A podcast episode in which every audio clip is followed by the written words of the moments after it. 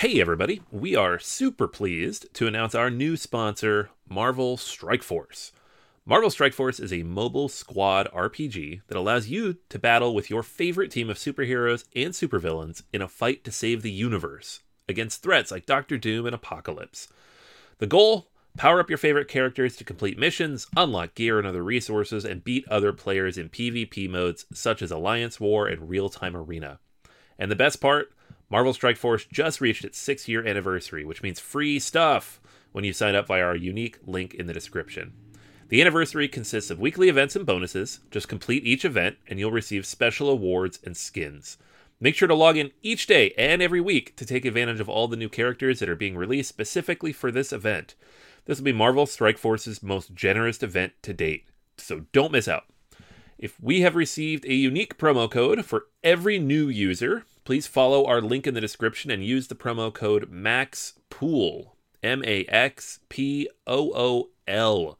Again, anybody uses that code, it is unique for all new users. Check it out. Once again, thank you so much to Marvel Strike Force for sponsoring this episode. Everybody in your crew identifies as either Big Mac Burger, McNuggets, or McCrispy Sandwich, but you're the filet fish Sandwich all day. That crispy fish, that savory tartar sauce, that melty cheese, that pillowy bun. Yeah, you get it every time.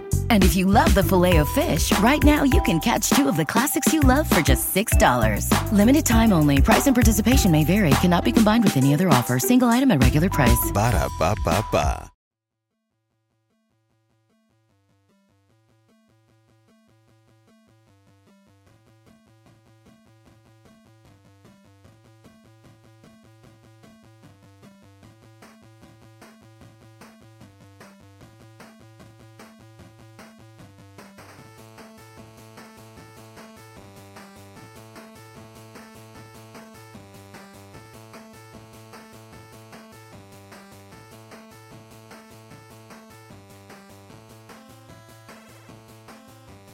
Welcome to Board Gamers Anonymous, the podcast about board gamers and the insane fun we have at the table together.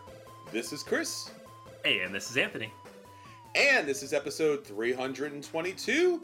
Talk me out of buying or backing this board game Marvel United X Men. We'd like to thank all of our Patreon backers for helping us bring you a brand new episode.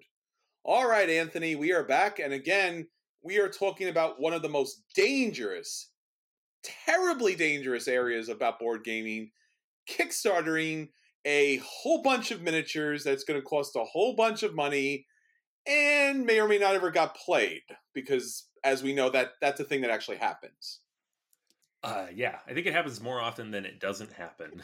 I don't know. it's kind of and this is like a this is a particularly good one because this is a game you and I both backed in its first iteration at the full level and have all of the stuff and haven't been able to play almost any of that stuff and now they're asking us to give them more money for more stuff. So, yeah Yep. yep so we are we are turning our if you like this back this kind of situation to more of a positive and yet cautious and yet optimistic and yet fearful feature review where we'll be talking about Marvel United X-Men uh, the new Kickstarter that's out there from Simon that has all the miniatures very light family gateway gaming kind of play. And as Anthony mentioned, it's right on the heels of Marvel United, all of the Avengers stuff that came out previously. So I'm sure it's someplace, somewhere, somehow you've heard about it, you've seen it. We'll be talking about the X Men version that's currently on Kickstarter and not just a general review, but a kind of like an in depth, you know, ex- expose about this whole thing. and dear God, what should we do? What should we do? So that will be our feature review. Stay with us as we deal with all the existential angst. Now, Anthony, that's not all that's going on with us. Obviously, there's so much more that we're doing each and every week. Again, if you are listening to this on your podcast player on Wednesday, you should know that there's actually a recorded video version of this podcast that comes out each and every Friday on our YouTube channel. We're adding more and more content to YouTube, so please jump over there and subscribe. We'd love to see you over there and love to get more games to the table. All right, Anthony. So before we get into the, our question of the week, we want to let everyone know about a little TV show that we do on Twitch called BGA Live. Yeah, every Wednesday, 8.30 p.m. Eastern Standard Time, uh, we do BGA Live over on Board Game Arena and twitch.tv slash Board Game Arena. Uh, this week, we're doing Hardback, one of our Ooh. favorite games from Tim Fowers, the kind of second iteration of the paperback formula. So that is up now on Board Game Arena in beta, and we're going to get together with our Game Master Russ and his crew, and we're going to talk about it and how it plays, and hopefully, hopefully not make fun of anybody spelling too bad. I, I don't know. we'll see how that goes. um, but uh, yeah, Hardback's one of my all-time favorites, and very much looking forward to it. Yeah, I own hardback as well. I own paperback. I think I own almost all of Fowers' games. They're a lot of fun. They're unique. They're very quirky. And this is one of the very few word games that I actually enjoy playing. So I know you are a big word game guy. You're a Scrabble guy. I don't want to be anywhere near that. But hardback, my friend, it's the board game for gamers who don't like to play word games. So that will be a fun game for all of us. Uh, obviously, join us on Wednesday. Again, if you're listening to this on the podcast, um, this episode of the BGA Live will be happening 8:30 p.m. So, Anthony, that's what's going on with us. Let's talk about what's going on with our listeners and, of course, now our viewers. What's our question of the week? Question of the week this week uh, What classic family game deserves the big Kickstarter treatment? Oh no, Big Kickstarter treatment. Not No, just no. Kickstarter treatment, big. All the monies. Um, so this is kind of a. We, we've seen this comeback. We had Fireball Island. We had um, sure. what, Return to the Dark Tower. There's a couple others floating around out there. Stop- like, and it's not just Thief. Stop Thief, yeah. Mhm. And it's not just, hey, we're bringing back this old game. It's, hey, we're bringing back this old game and it's $200. How much do you love your memories? Um, and so the, we put the question out there, how much do you love your memories? And so here are some of the games that people are, uh, that are talking about. Um, so Jeff mentions Domination. Uh, he links to it on Board Game Geek. So Domination is uh, a game from 1986, um, like an abstract strategy type of game. It's very much not much to look at, but I, I could definitely see them doing something with this, like Santorini style, uh, kind of revving it up a little bit. Um, Drew mentions Battle Masters as a, a kind of a mesh between Warhammer and the Command and Color system. So honestly, any type of old war game is going to be ripe for that kind of redevelopment. Sure. Uh, CT Henry mentions Battleship, Mhm. but he, he does admit we already have Sonar, which was kind of the first thing I thought. I'm like, isn't Sonar just like Battleship but good? Um, Yeah. Battleship's not good, guys. I want. I talked about this on the Amazon episode a few weeks ago. Battleship is not good. I, I don't. I don't know. it's not a good game. Um, Scott mentions Torpedo Run with giant upgrade ships. That would be pretty cool. Uh, John, th- and this one got the most likes, mentioned Mousetrap. So, Oh, like an okay. actual version of Mousetrap that works, right? Because that game never worked. It's not even a Never game. Nope. It's a puzzle you put together and then fails. Like it never worked, but it was fun to build. Mhm. Uh, and then last but not least, because this is my pick, Jeffrey mentions Stratego, but with miniatures somehow. So that's what I want. I want Stratego, but like throw all the bling at it. It's one of my favorite games. Uh, I played it a ton when I was a kid. So yeah, make a supersized, overpriced version of Stratego. I would actually back that. Gotcha. Yeah, no, it's a cool idea. I guess if I have to go with something that's within arm's length, I picked this up, you know, at one of those auction kind of charity things. I think this was, yeah, this is Goodwill, in fact. Shadow Lords. Uh, no, Shadow Lord. Um, that's how long ago it's been since I played this, but this was kind of an old classic kind of game. And it was really cool because, like, back in the day, this was the idea that you could pick unique characters and try to um, through a fantasy sci-fi theme take over the universe so it actually had a lot of the kind of early principles of a lot of that kind of cross between euro games and ameritrash games and it again try to do fantasy in space, which is also very cool. So I guess if I had to go for something just generally in that area, but if it was going to be a family family game, I, I guess you know the most family game that probably would be would probably be Candyland. Um, and the reason why that pops into my head is because Funko just recently came out, I think, with like four or five different Funko Candyland Funkos. I guess is probably the proper way to say that. So if you go to Funko, uh, pops, you can find the red little player that you, you could be the little red gingerbread man. And all of the different characters in Candyland is now a Funko Pop. So it was pretty cool to look at. I didn't get any of them, but I was like, oh, that's really cool. I remember those things. So right. I, I guess the only other way to go would be Operation because I could see that costing $200 yeah. and having some kind of like elaborate digital system or something like that. But honestly, I don't want that. I don't want that. So don't do that.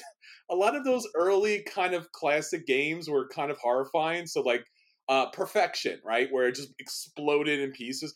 I don't need a $200 version where like all the pieces are like gold or something like that. So or a pop-o-matic bubble that the die in the bubble is like I don't know, titanium or something. Like I just don't need those things. I mean, Kickstarter will do those things, but I just don't need those things. So, yeah. So again, I guess for like as you said, from a classic kind of situation, that would probably be those areas. I guess crossbows and catapults was recently mm. kickstarted. That was something I had from my childhood. I was like, oh, this is awesome, and oh, this is three hundred dollars. No, nope. So they are classic. Nope. They are kid games that you grew up with them, but nostalgia has a price, and that price was three hundred dollars, which I was not going to back. So yeah. all right. Well, great question there. So again, thank you all for answering. And if you'd like to answer yourself, you could join us on any of our social medias or just you know yell your answer out a window we will probably hear it because social media is everywhere that uh, you know we tend to be. So Facebook, Twitter is probably the best way to find us. Our question of the week is in fact our question of the day that comes out each and every day. So join us, let us know what you think, and hit us up because we'd love to hear from you. All right, Anthony. So that's what's going on with our listeners and viewers. Now let's talk about the games that we want to get to the table. Let's talk about our acquisition disorders. All right, yeah. So uh, this is a fun one, uh, based on a game that I played and I liked, but I didn't love. But this new version sounds really interesting. It's called It's a Wonderful Kingdom.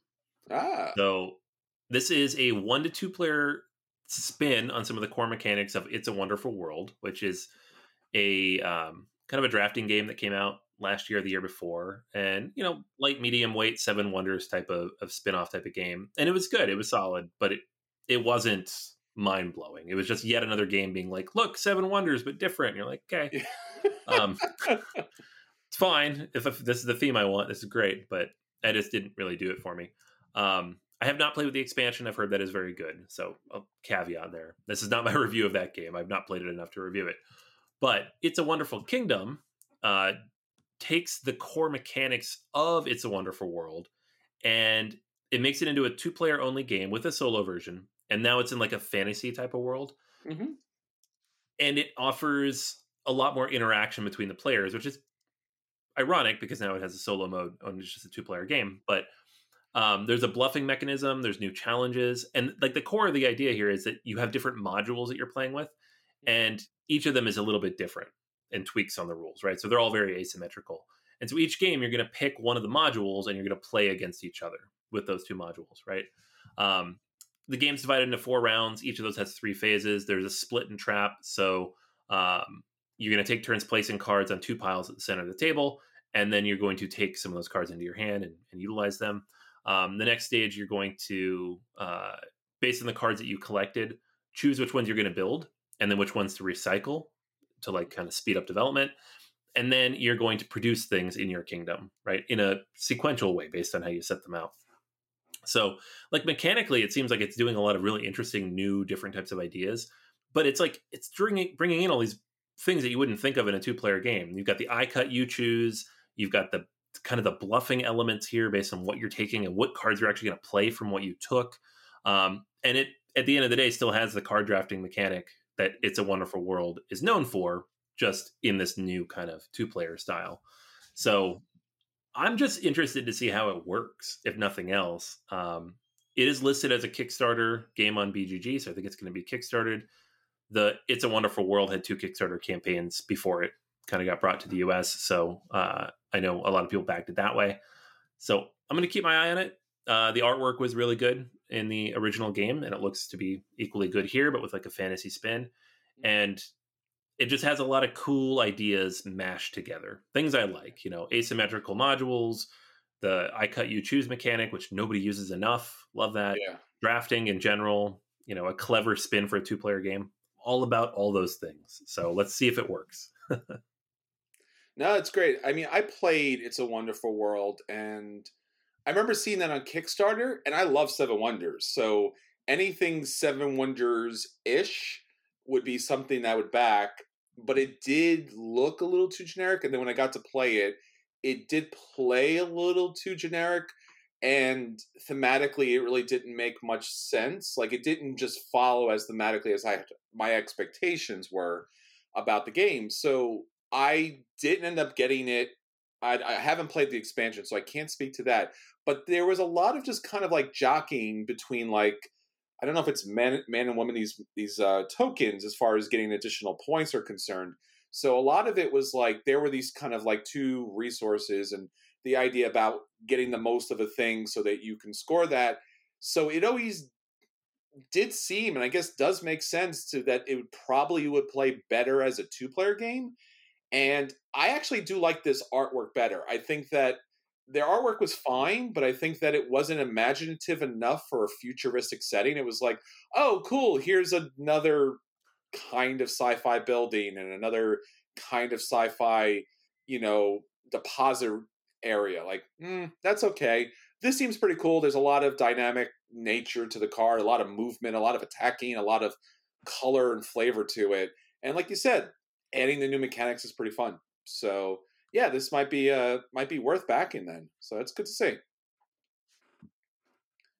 All right, well, I want to talk about a campaign that's currently up on Kickstarter. And to be honest, like I don't know too much about the game. I know it's gotten some early reviews. It's called Transmissions Board Game. Transmissions Board Game. Not the board game, but Transmissions Board Game. Uh, share mechanical friends in a lovely rondel worker placement game. Uh, this campaign is currently running and will wrap up on Friday, May 7th. Now, honestly, what drew me to this game, Transmissions, is the fact that it seems to have some of the most adorable artwork about robots I've ever seen. It's got a very WALL-E kind of uh, look to them. They are very much like steampunk, uh, retro, uh, Victorian looking kind of robots and they have miniatures in the game that also look very cute and are very similar to the artwork on the cards. So basically, the game itself is beautiful artwork, beautiful miniatures, which again, it's all about Kickstarter.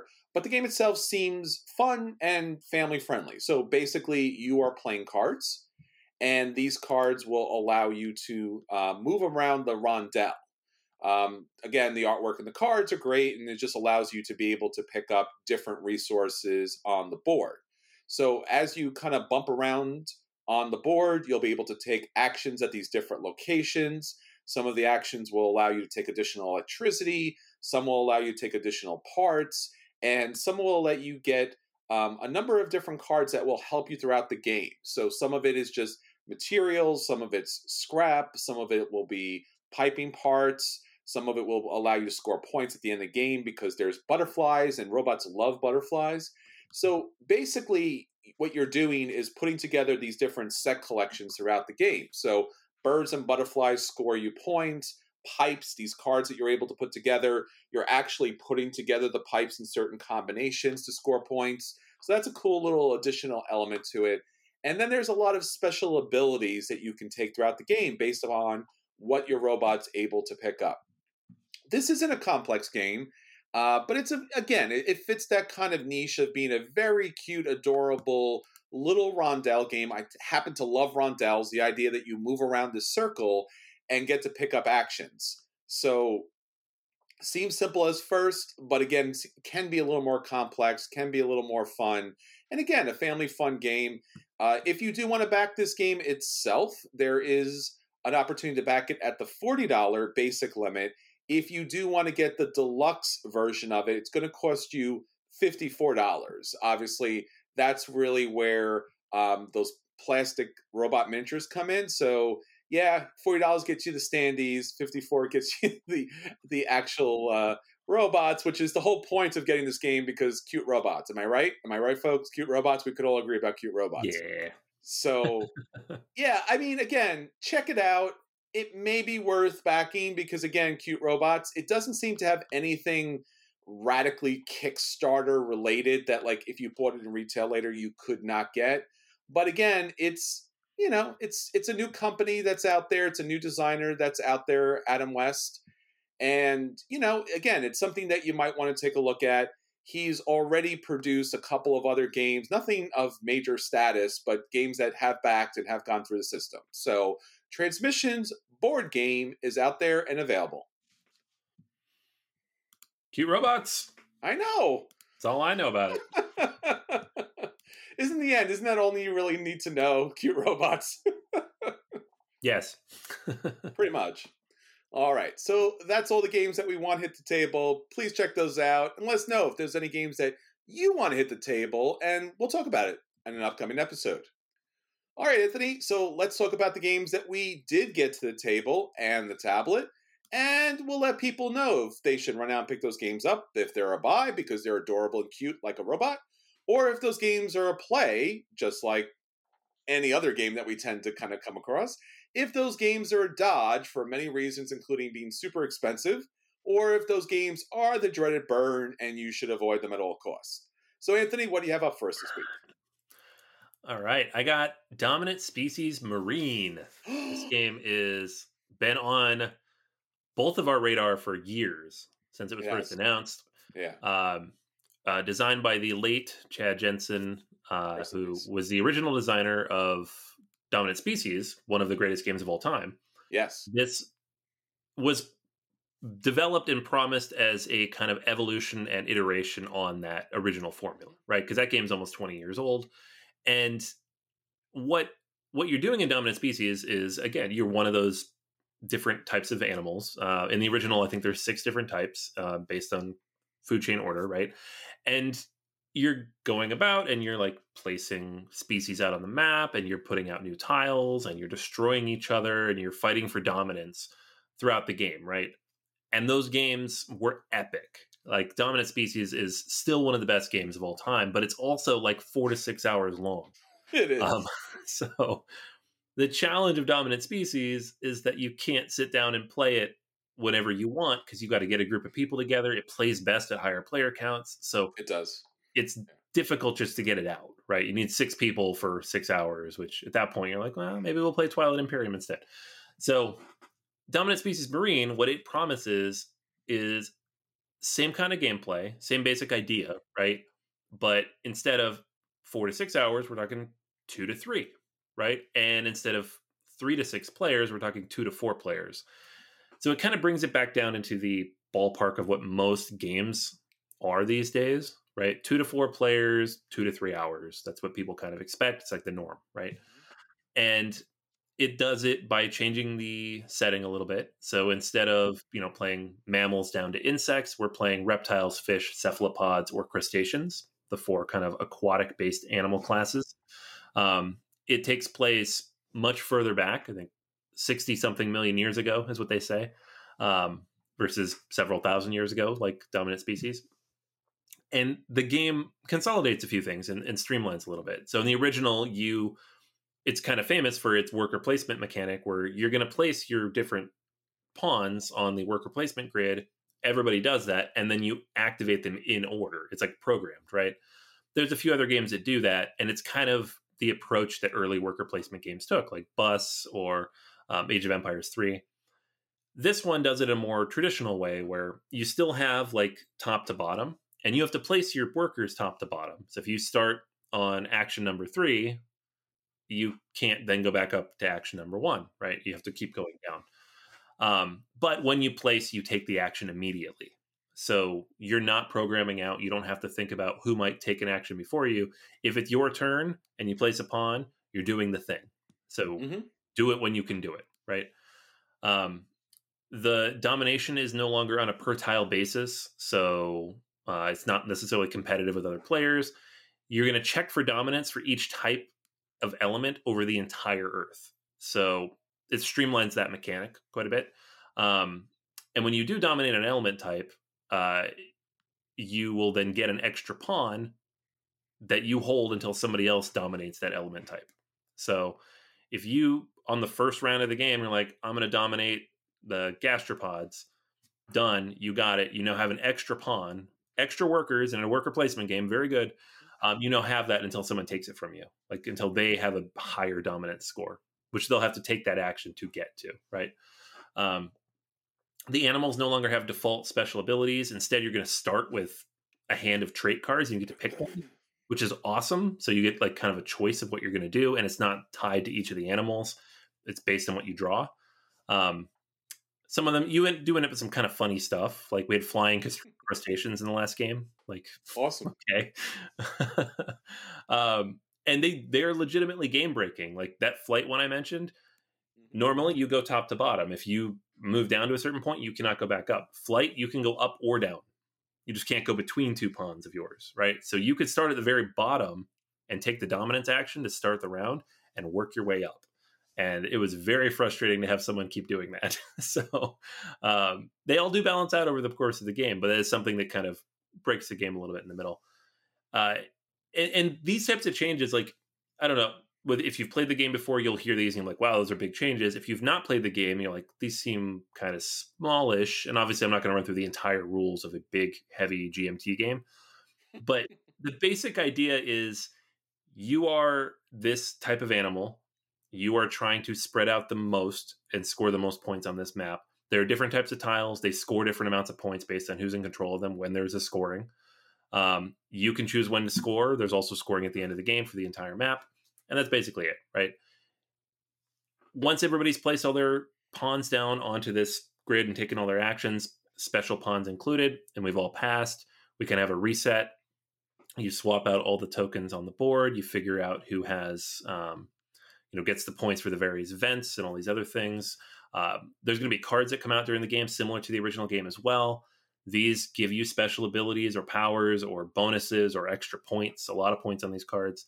Um, they can also do some very mean things. This is the fun part of the game. This is why you play dominant species. Like you wipe out all but one of a species on a particular tile, or you go through every tile.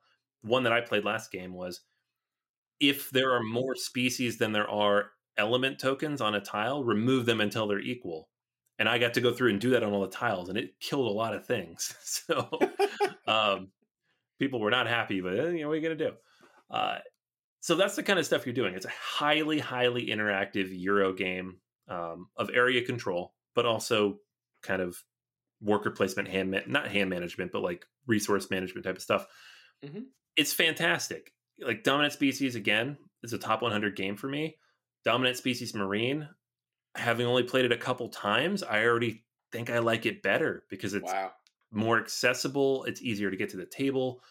I I just feel like I could play this game more often and that automatically makes it more interesting and it's not like the card version of a big game you're like oh i'm going to play it more because it's a card version it's like no it feels the same it's just not so much you know um and for a game like this like any area control type of game one of the challenges with dominant species is that if you do really poorly it's not that you can't catch up. It's just at a certain point, it's not terribly fun if almost all your pieces have been wiped off the map, right? Mm-hmm. That can happen in this type of game. It could totally happen. And that's not fun for anybody. But if the game is going to go on for another three or four hours, it's really not fun. so, um, making the game more manageable, making the worker placement mechanic a little bit more modern and responsive to modern game design. Um, streamlining it down to the four different animal types and honestly like the animal type in this game the difference is really just food chain like if you're a crustacean obviously the fish and the reptiles are going to go ahead of you Um, you get to go first, but they're going to break the ties, and that's the major difference. But the trait cards are huge. Uh, there's a bunch of other stuff here I could go on forever, but Dominant Species Marine is absolutely a buy. It's not even crazy expensive for a GMT game. I think you can find a copy for like 55, 60 bucks. Highly, highly recommend it if you like heavy-ish Euros. It's not even as heavy as the original, but heavy-ish Euros with a lot of interaction. This is one of the best ones out there. Yeah, I actually did back this through the P500, which is their pre-order system. And for some reason, I never got it. This was back in like 2019. I emailed them. I'm like, hey, game? And they never wrote back. And I was like, hey, game? And they didn't write back. And now I'm like, hey, keep the game. Um, but yeah, as you mentioned, you could pick it up for 55 bucks online relatively easy. And if you've not played Dominant Species, and if you ever, ever, ever, ever wanted to just even like no pun intended, but dip your toe into the water, uh, dominant species marine really is the the way to go because right. when you play dominant species or the first time you sit down to play it, it does feel, it does look, it is in some cases overwhelming as an experience as a gamer. Because I remember when we first down sit down play, I'm like, why are there like a thousand different cubes and cones and cylinders like this is like no and then you and then once you kind of get into it and you start to play, you're like, oh, this is this makes sense why this is one of the best games. And again, it's because it does have that steep barrier of entry that most people never kind of breach that and never really, you know, play what is one of the best games of all time. So this marine version is just genius. And the fact that you can actually play, you know, any of the different species here and actually get the different combinations of special abilities. I mean, there's just so many genius levels of this because the game's already genius. So then, like, opening it up, shortening it, adding variety to it, and yet keeping the core elements to it. Please, please, this this man's work is just above and beyond. If you have not played it, pick up Marine I, I really feel like you won't be disappointed. I've read literally everything about this. I have not gotten it to the table yet because somebody from GMT didn't send me my copy. But uh, yeah, I'm, I'm, desperately, desperately, desperately looking to, forward to playing this, and I think this is going to be one of those games that's going to hit, you know, big with everybody. All right, so on the opposite end of big crunchy board games, I'm going to talk about the I mean, it's literally the opposite, right, Anthony? I mean, if you think about it yeah. for a second, it's like I, I don't think it could be any more opposite. Yeah, it's instead of a highly interactive Euro, it's a very light co-op. and instead of instead of cones and cubes, it's highly detailed miniatures of like popular IPs. Like it's literally the opposite of the games. So yeah, yeah. if you if you don't want to play a heavy crunchy Euro, got the game for you. So this, of course is Marvel United, the complete opposite of what we were just talking about. Now, Marvel United was a game that was kickstarted through Kickstarter, and I backed all of the things. I didn't back the map because I forgot, and I didn't back the locations because I really didn't care. I thought I had the map, but uh, Marvel United is all about the Marvel Universe, mainly the Avengers, and a whole bunch of other stuff, which I guess we'll talk about at the end. But let's talk about the game. Now, the game, as I mentioned, is the opposite of Dominant Species Marine because it is these very well detailed, chibi ish kind of miniatures of all of the most popular and not so popular Marvel characters. So basically, just like the robots I was talking about before, it's probably why you back this game. I know it's probably why I backed this game, and same thing for Anthony here. So, yep. Marvel United is a two to four player co-op game, right? So unfortunately, there's not big clashing here, but it's it's basically a co-op game where you are gathering a team of heroes and you are fighting a particular villain that is the centerpiece of the game. The villain themselves brings all of this kind of like gameplay, and depending on what villain you play with, the game is going to be slightly different. I mean, in some cases, more different than others, but we'll get into that in a second. So basically, you have your hero, and your hero has a number of different cards. that they're going to put into play. And these hero cards have a lot of different symbols on them. So those symbols are going to allow you to do things like attack, to move. It's going to give you wild symbols and heroic symbols, and those all will come into play. So what you're doing is you're just playing a card. So you play a card into what they call a storyline, and then you do the action on the card. The card might have text on it if it's a special card, so that you'll be able to do some sort of special ability. But primarily, what you're going to be doing is one of these very simple actions with your miniature to move around the board on these different locations in order to do different things, of course. So your job is to counter the villain's scheme. So each of the villains have a particular scheme, and they play, again, somewhat differently than each other, and it'll allow some variety of gameplay itself. The game itself has a number of different locations, so your character will move around. You will deal with threats that are on the actual player boards. You will deal with thugs, which are going to stop you in some cases. You will deal with civilians that you'll have to save. So as you play your card, the next person will go. And again, you could discuss who will go next and why they're going based upon the cards that they have. Although there is some general co op secrecy that you're not supposed to like just literally lay out everything that you have. But you do want to kind of collaborate with your team in order to be effective. So at the start of the game, you're going to be able to play three hero cards out there on the board. Then the villain goes. And when the villain goes, things really get messy because the villain's turn is going to move the villain to different locations. And when they land on one of the locations that has a threat card on it, so you have a location, it's going to have a threat card on it because villains are threatening those different locations. The villain's going to do a thing. Usually, the thing messes with the people, adds thugs, threatens civilians, and things like that. So, you do want to go to those locations. You do want to remove those threats so that you will have an special ability because now you've cleared up that location, but also so that the villain can't progress their master scheme any further. So throughout the game, you are trying to clear up those threats. You are trying to save civilians. You are trying to knock out the thugs. And in particular, you're trying to avoid these BAM cards. These are the really big bad cards and card effects that the villains have that causes a lot of problems for the heroes. Again, it differs based upon the villain that you're facing throughout the game. But as the game goes on, you're just basically drawing a card, playing a card, resolving the action, checking in with everybody else. The person who played a hero card before you, you get to play their card again, at least the special action tokens. You get to play your card. Pretty cool. So you do really want to pair up certain abilities so that you can do what you need to do throughout the game. That's primarily it. You try to knock out two of the three missions. So once those missions are done, you can, you know, punch the villain. And once you knock the villain's health down to zero, then you'll be able to win the game. If you knock out three threats, then, you know, that's great too, because they're one of the missions is rescue civilians, one is defeat thugs, and one's to clear threats.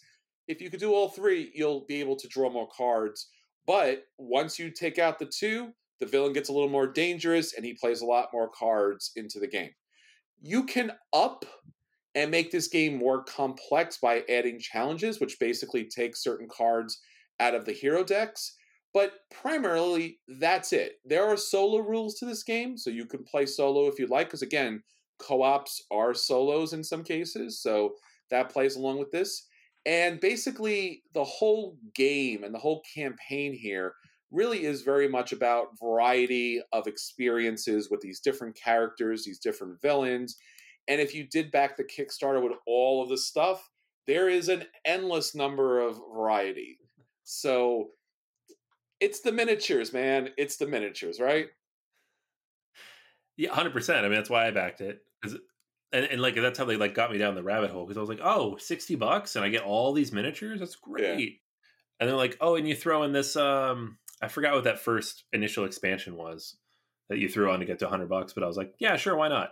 And then like you could go all in, and you get yeah. five expansions, and you end up with like 90 miniatures. It was like 200 bucks. I'm like, it's still a pretty good deal. I mean, it's a good deal if you're going to use them. I guess I don't know, but they're cool. Yeah. I like them. They're the little chibis. Yeah, so beyond the basic ones, there's the Adam Warlock one that came in as a special Kickstarter promo. There's Enter the Spider Verse. So if you saw the movie, you'll get to play with all those characters, which is really awesome because that was a great movie. Guardians of the Galaxy are here. Great movie. Definitely deserves to be in here.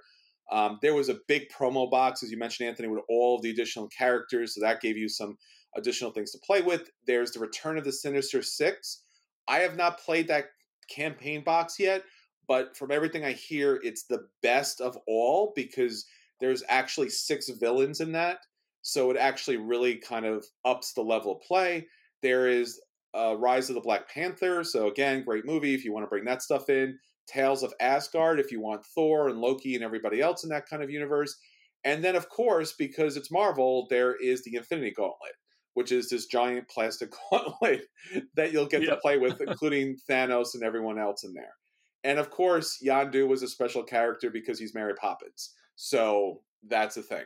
Um, this game, again, it is only really for two groups of people. And again, they do kind of combine and cross over in some cases. One, if you are a light or a family gamer, or like just a, like kind of like an uber uber co-op gamer and you just have to own all the co-ops this game's for you because this game is a game that you will be able to easily get to the table, right? Pick up a card, play a card, and then watch what happens. So again, as in the world of co-ops, this is definitely something you'll get to the table with a lot of people, including family. Marvel is extremely popular right now. If you back the Kickstarter or if you pick up the expansions later, you'll have endless numbers of combinations. I can't imagine what the the math on that is as far as putting all the different teams together. But it works that level. The other side would be obviously if you're a huge Marvel fanboy and you just want to have the miniatures, and if the gameplay is eh, okay, and on, and on a rainy off day, you're actually able to get to the table. Awesome. But again, it's all the miniatures. I mean, again, it's not Arcadia Quest. It doesn't have that complexity and that kind of fun level. It's just kind of like, oh, I got to play a couple of cool cards and do a thing, and I got to watch miniatures go around. So, hmm, you know, this game is primarily about the villains. So if you don't get anything beyond the base game, you're going to find it rather bland and generic. You really want to get at least one of the different campaigns. Again, the Sinister Six I've heard are is very good, but again, choose your flavor. You do want to have more villains because that really ups the gameplay the more hero characters doesn't do as much. So Marvel United gets a play from me. Again, great, great miniatures, good, generic, but still fun kind of gameplay. And again, if you backed everything and you're a huge Marvel fanboy, then by all means go out and buy this. Because I did. Me too. Yeah. I mean, like for me, it was like one of those things. Like, well, I backed everything of Arcadia Quest, and I don't even know, know. what those characters are, but I know what these characters are. So, are you? How you could I not crossover? no, no, don't make more stuff. a crossover kit like they did with um, Kemet and Cyclades, right? Where yeah, it's just yeah. like, yeah. yeah. So now you have like I don't know, you have Wolverine or you have Captain America fighting in a dungeon or something. Who knows? Oh my god. Hey, could happen. Could happen. We're, we're, we're getting Ninja Turtles eventually, right? We all agreed on that. Did we all oh, agree? Oh, yeah. Right? Okay. We better. All right. So that's the games that hit our table. Uh, again, if you'd like to check these games out, hit us up on BoardGamersAnonymous.com. We're always talking about games, and there's a lot of articles and information to follow up with. All right, Anthony. So now we are on to a feature review. So if Marvel United wasn't enough to stir that acquisition disorder and that pure, pure FOMO, we are talking about talk me out of buying and backing Marvel United X Men. This is going to be one of those episodes. yeah, so this is almost like a uh, a behind the scenes type of thing because we oh, have yeah. these conversations off air all the time. All the time. Like, like specifically today, like Chris, you reviewed Marvel United, and then we would have ended the broadcast. We would have turned this off, and then immediately been like, uh, X Men. I know. like, do I want to spend more on this? And so we figure, why not have this conversation on air, and you all can hear um, our pros and cons. Most, I don't know, I, I, pros and cons in between uh, of whether or not it makes sense to back X Men as well. So it's so hard. Yeah. So again, let me talk about the Marvel United X Men campaign. So if you haven't seen this yet, it's currently on Kickstarter and it will wrap up on Wednesday, May 5th. This is not a campaign that you need to back in order to help a poor, struggling designer. They already have close to $2 million on this campaign. And I think most of it is probably coming from people who wanted to back Marvel United but missed it. So, Marvel United X Men is, not surprising, Marvel United, which I just talked about, but with X Men characters. Now, if you don't know X Men, there's a whole episode I could do about X Men for you. And we will sprinkle some of that into it. But Marvel United X Men does have some slight variations to the gameplay that Marvel United did not have, or as they say, gameplay evolutions. So let's talk about some of the evolutions because, again, this might be something that me, you, and I might want to back Anthony, or maybe a reason why we need to get away from this game quickly. So, yep. first off, let's talk about the uh, the super villain mode. So now, instead of two to four, up to five players can play with one player controlling the villain against the rest. So instead of just a co op, this becomes one versus many. Now, Anthony was talking about the I cut, you choose kind of mechanic that we don't see enough in games, and that is absolutely true. This is another mechanic that we don't see very often where one player gets to play against multiple other players. I mean, it is a classic D&D kind of situation, but for a light family co-op games, this is pretty fun because now the game moves out of like you know alpha gamer kind of situation and now you can have that player actually play the villain to really do stuff to the next level so that's pretty awesome right off the bat and it allows those villain characters to now become playable which they were not at least initially i mean you were following through whatever it was that they needed to do but again that's a thing now, in addition to that, there are new uh, supervillain cards that come into the game. There are also new hero cards that, again, come into the game. There are also anti heroes. So, remember when I was just talking about those are you playable? Well, turns out you can play Magneto as both a good guy and a bad guy. So, those characters will have their own set of cards that if you did want to play them as a hero in a team, you could do that. So, again, that's pretty awesome. In addition to that, and this is one of the biggest developments that I think everyone's going to overlook, each hero now has at least four special effect cards uh, in their deck. Where the last set it was only two. So if you got anybody, right, you were like, ah, generic punch, generic kick, generic move, generic, generic, and then every once in a while you're like, oh, cool, this is ever so slightly thematic, yay! Now you have four of those instead of two. So for me, I love that. I really do love that. And it, it really plays into that. So again, that's the major gameplay changes. Now, that being said, there is still 15 days to go when we recorded this podcast. So, by all means, there could be additional gameplay elements that are added or changed here.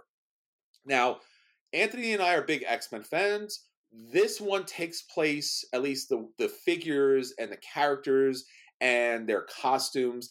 It takes place in the 90s. So this is my era of like comic book kind of collection.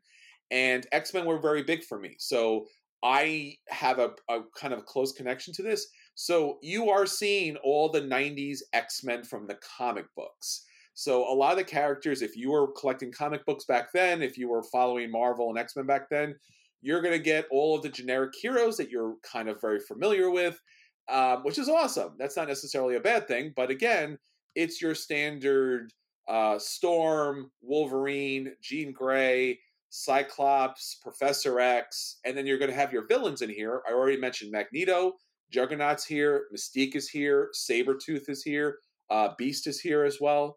There's also going to be some additional Brotherhood of Evil mutants, so Pyro, Blob, Toad.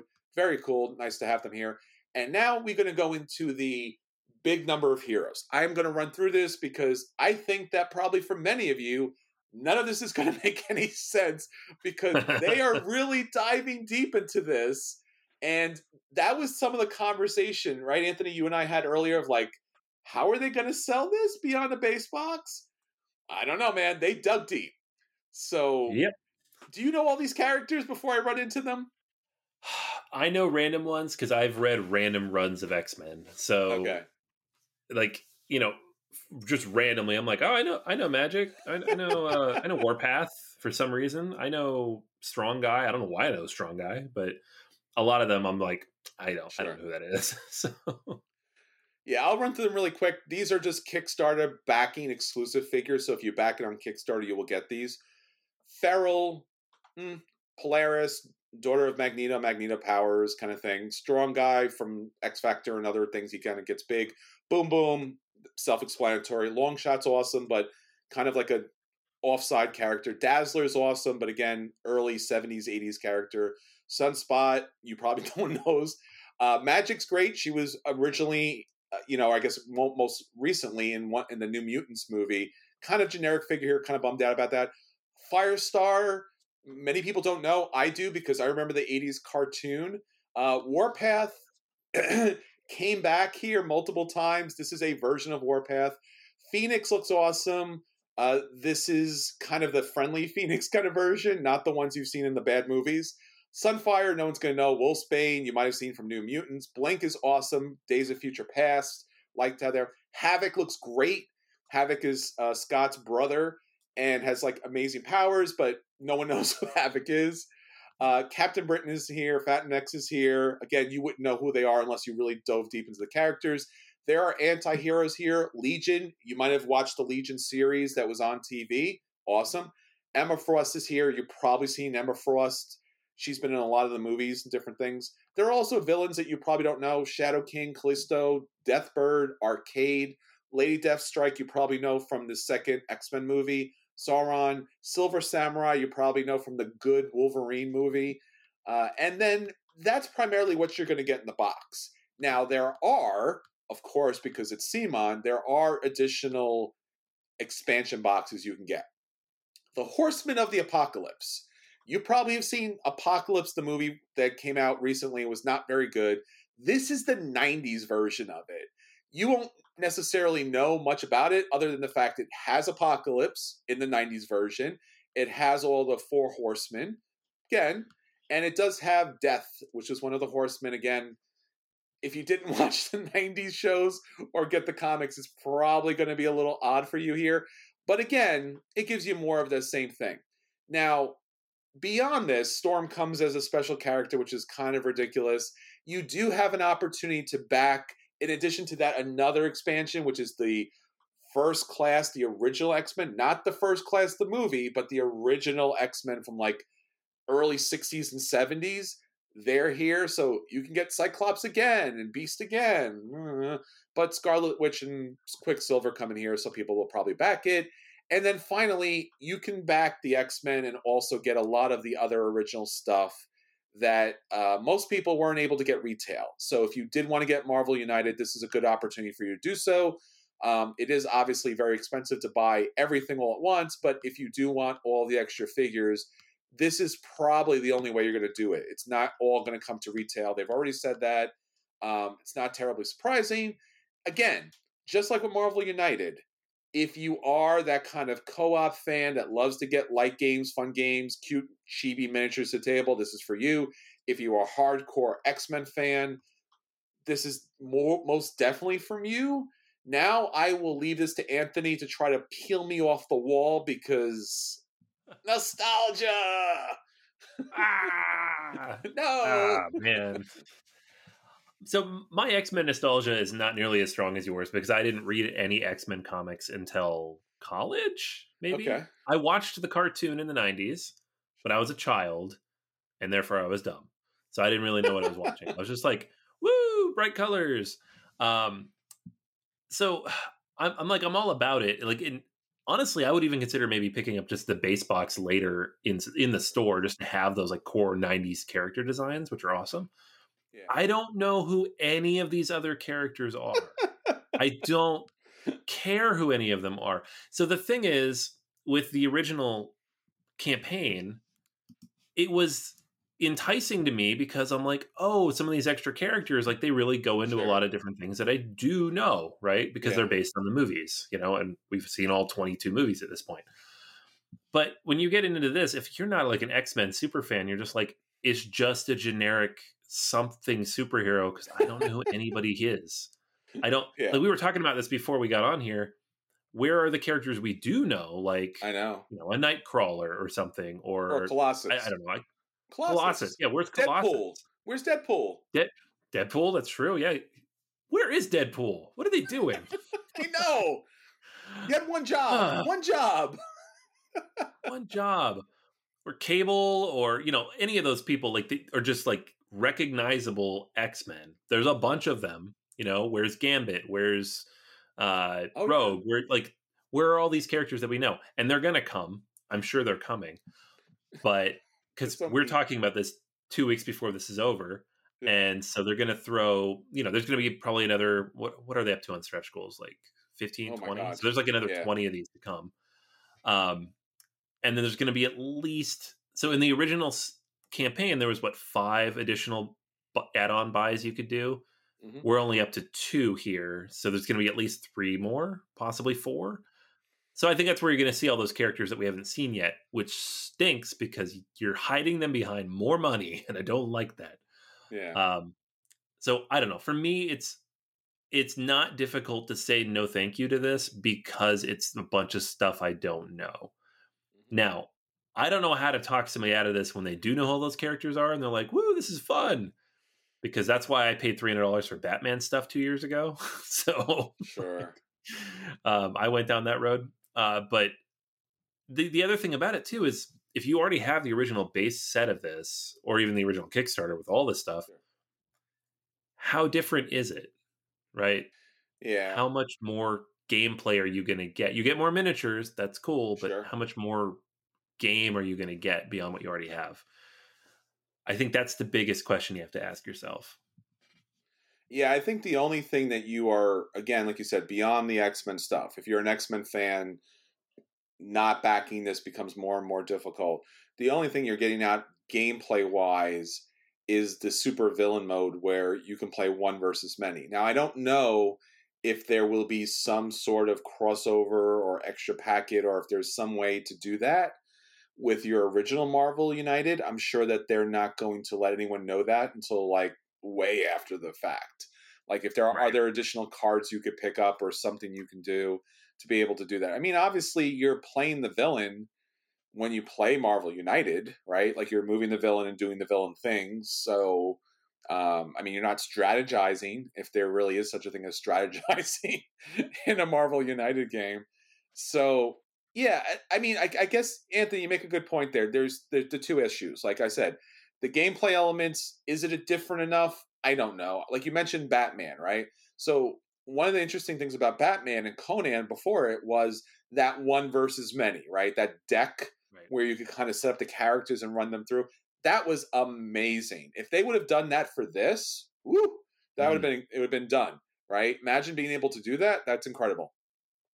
One character, one supervillain, moving them around. I don't know if that's enough as far as gameplay is concerned. I think the other elements are good, like the anti-heroes are good, having the extra cards are good, but mm, it's not that much.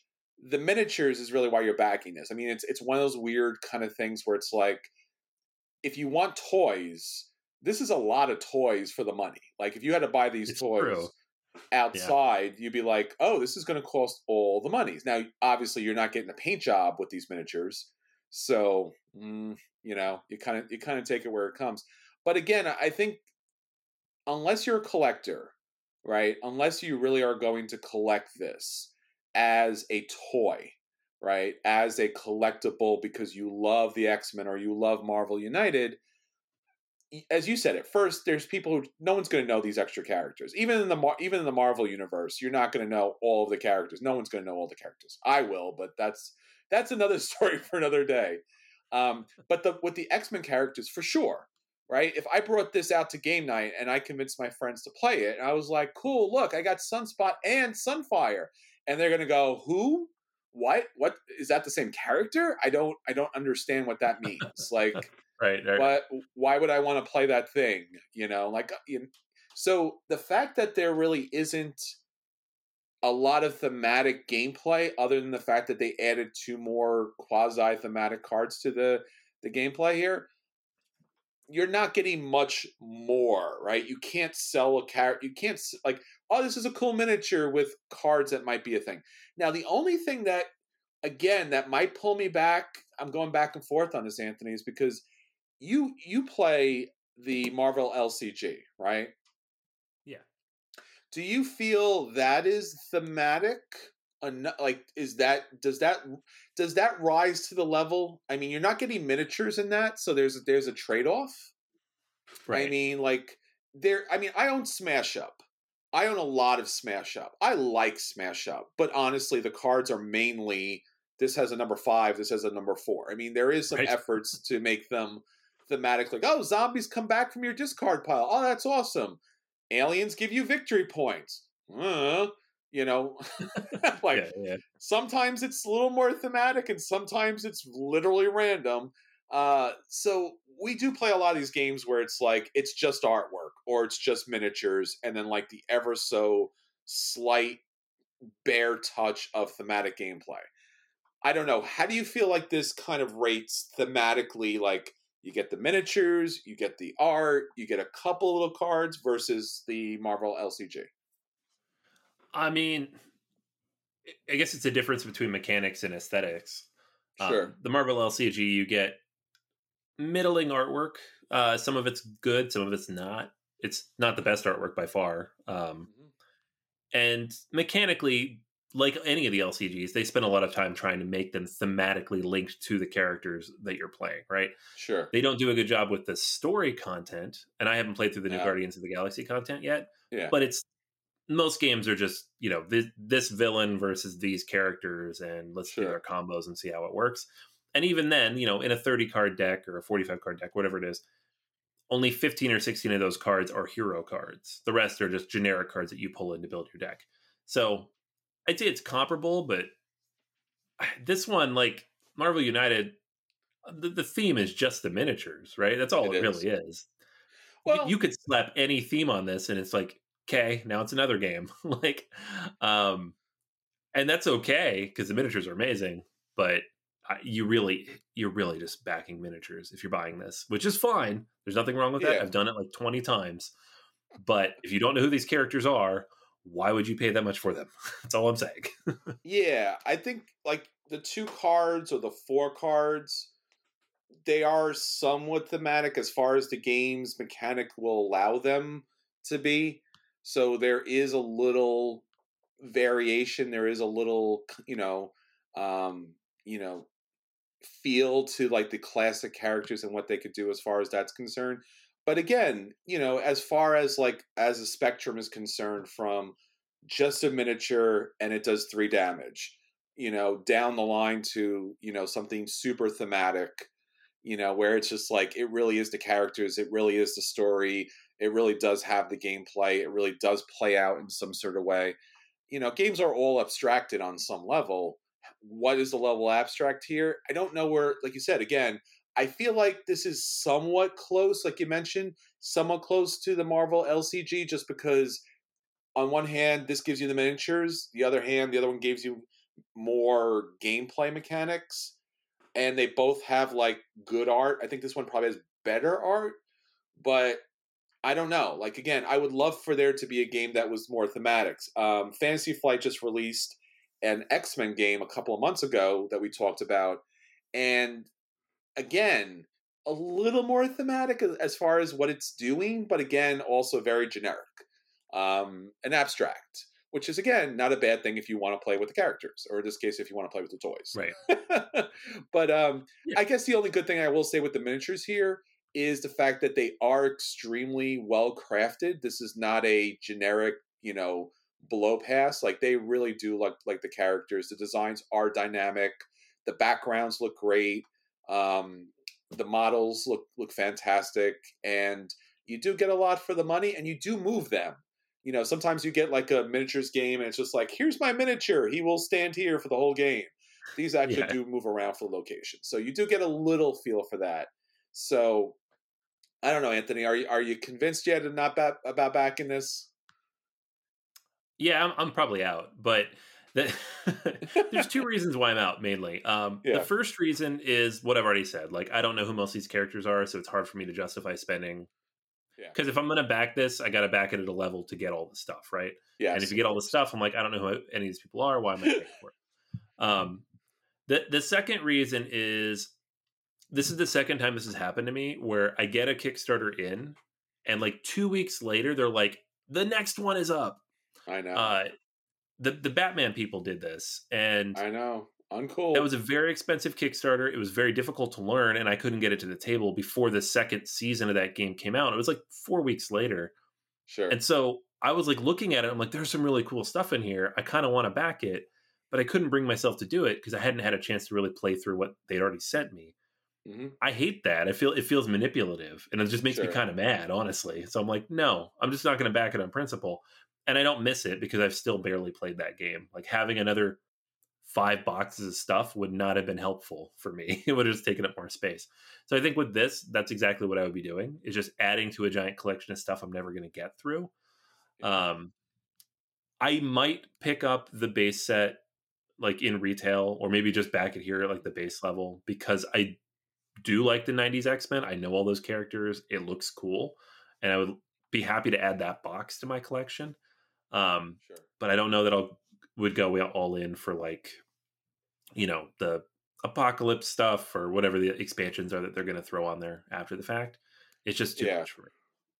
Yeah, we might see a Sentinel. You know, again, it, it, might blow up and just be again super expensive, or just, uh, you know, when they had the um, the whole Freedom Five, which was this really huge kind of Defenders of the Realm, which is one of my favorite games, if not my favorite game of all time, as far as you know the co-op and everything. And they brought out Sentinels in the multiverse version of that, and it went from like I don't know ninety to two hundred to like four hundred dollars even though there was like so much love for both of those properties, I was like, I'm out.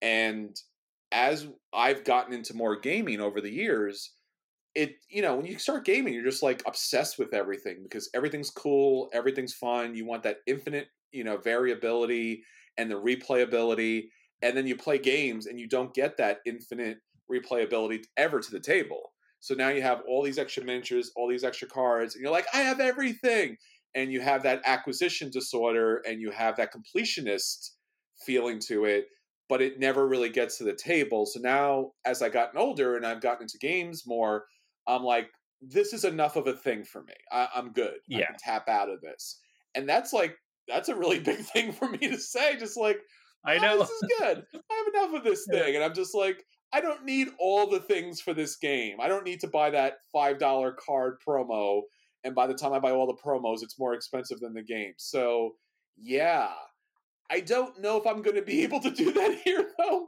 because again, You can do it, man. You can do it. Send your moral support to BoardGamersAnonymous.com or Chris at BoardGamersAnonymous.com, or let me know if you want to play, and then I will back it. Because I need I need to find real X Men fans from back in that day so that we could actually like look through the individual characters and really be excited that you know rando person who was a background character for 20 minutes in, a, in an episode or a movie or in the background of a comic is actually playable here but i don't know so yeah i think i think while you might be dodging this i might be backing this and i, have to say anthony you did a very poor job of talking me out of backing this game It's not. It's not fair though. You're like the world's biggest X Men fan, and I'm supposed to i know talk about backing an X Men game. Like, I spent three hundred dollars on Batman. Same problem. You're gonna do the same thing. At least it's cheaper. i Oh, guess man. oh jeez Yeah, I talked myself out of it pretty good. I'm. I'm. I'm happy now. I'm good. All right. All right. So there you go. Our brand new feature and I think our, our our probably newest and longest lasting feature where we just talk about games that we really want and we pray dear god to help us not back or buy these games so this will probably be an ongoing thing please let us know if there are any games that you want to be talked out of buying because they're so amazing and we will try to do that on a future episode whether it's a kickstarter or a game collection because goodness knows anthony and i have enormous game collections that we picked up over the years, and we still don't know why we're backing the additional expansions and packets. Ah, all right. All right, Anthony. That was it was a very cathartic moment for me personally, but we'll see what we'll see. we'll, we will check back with all of you and let you know what we ended up doing with this campaign. Until next time, this is Chris. Hey, and this is Anthony. And we will try to save you a seat at our table because there's just going to be so many miniatures sitting there from X Men United. See ya!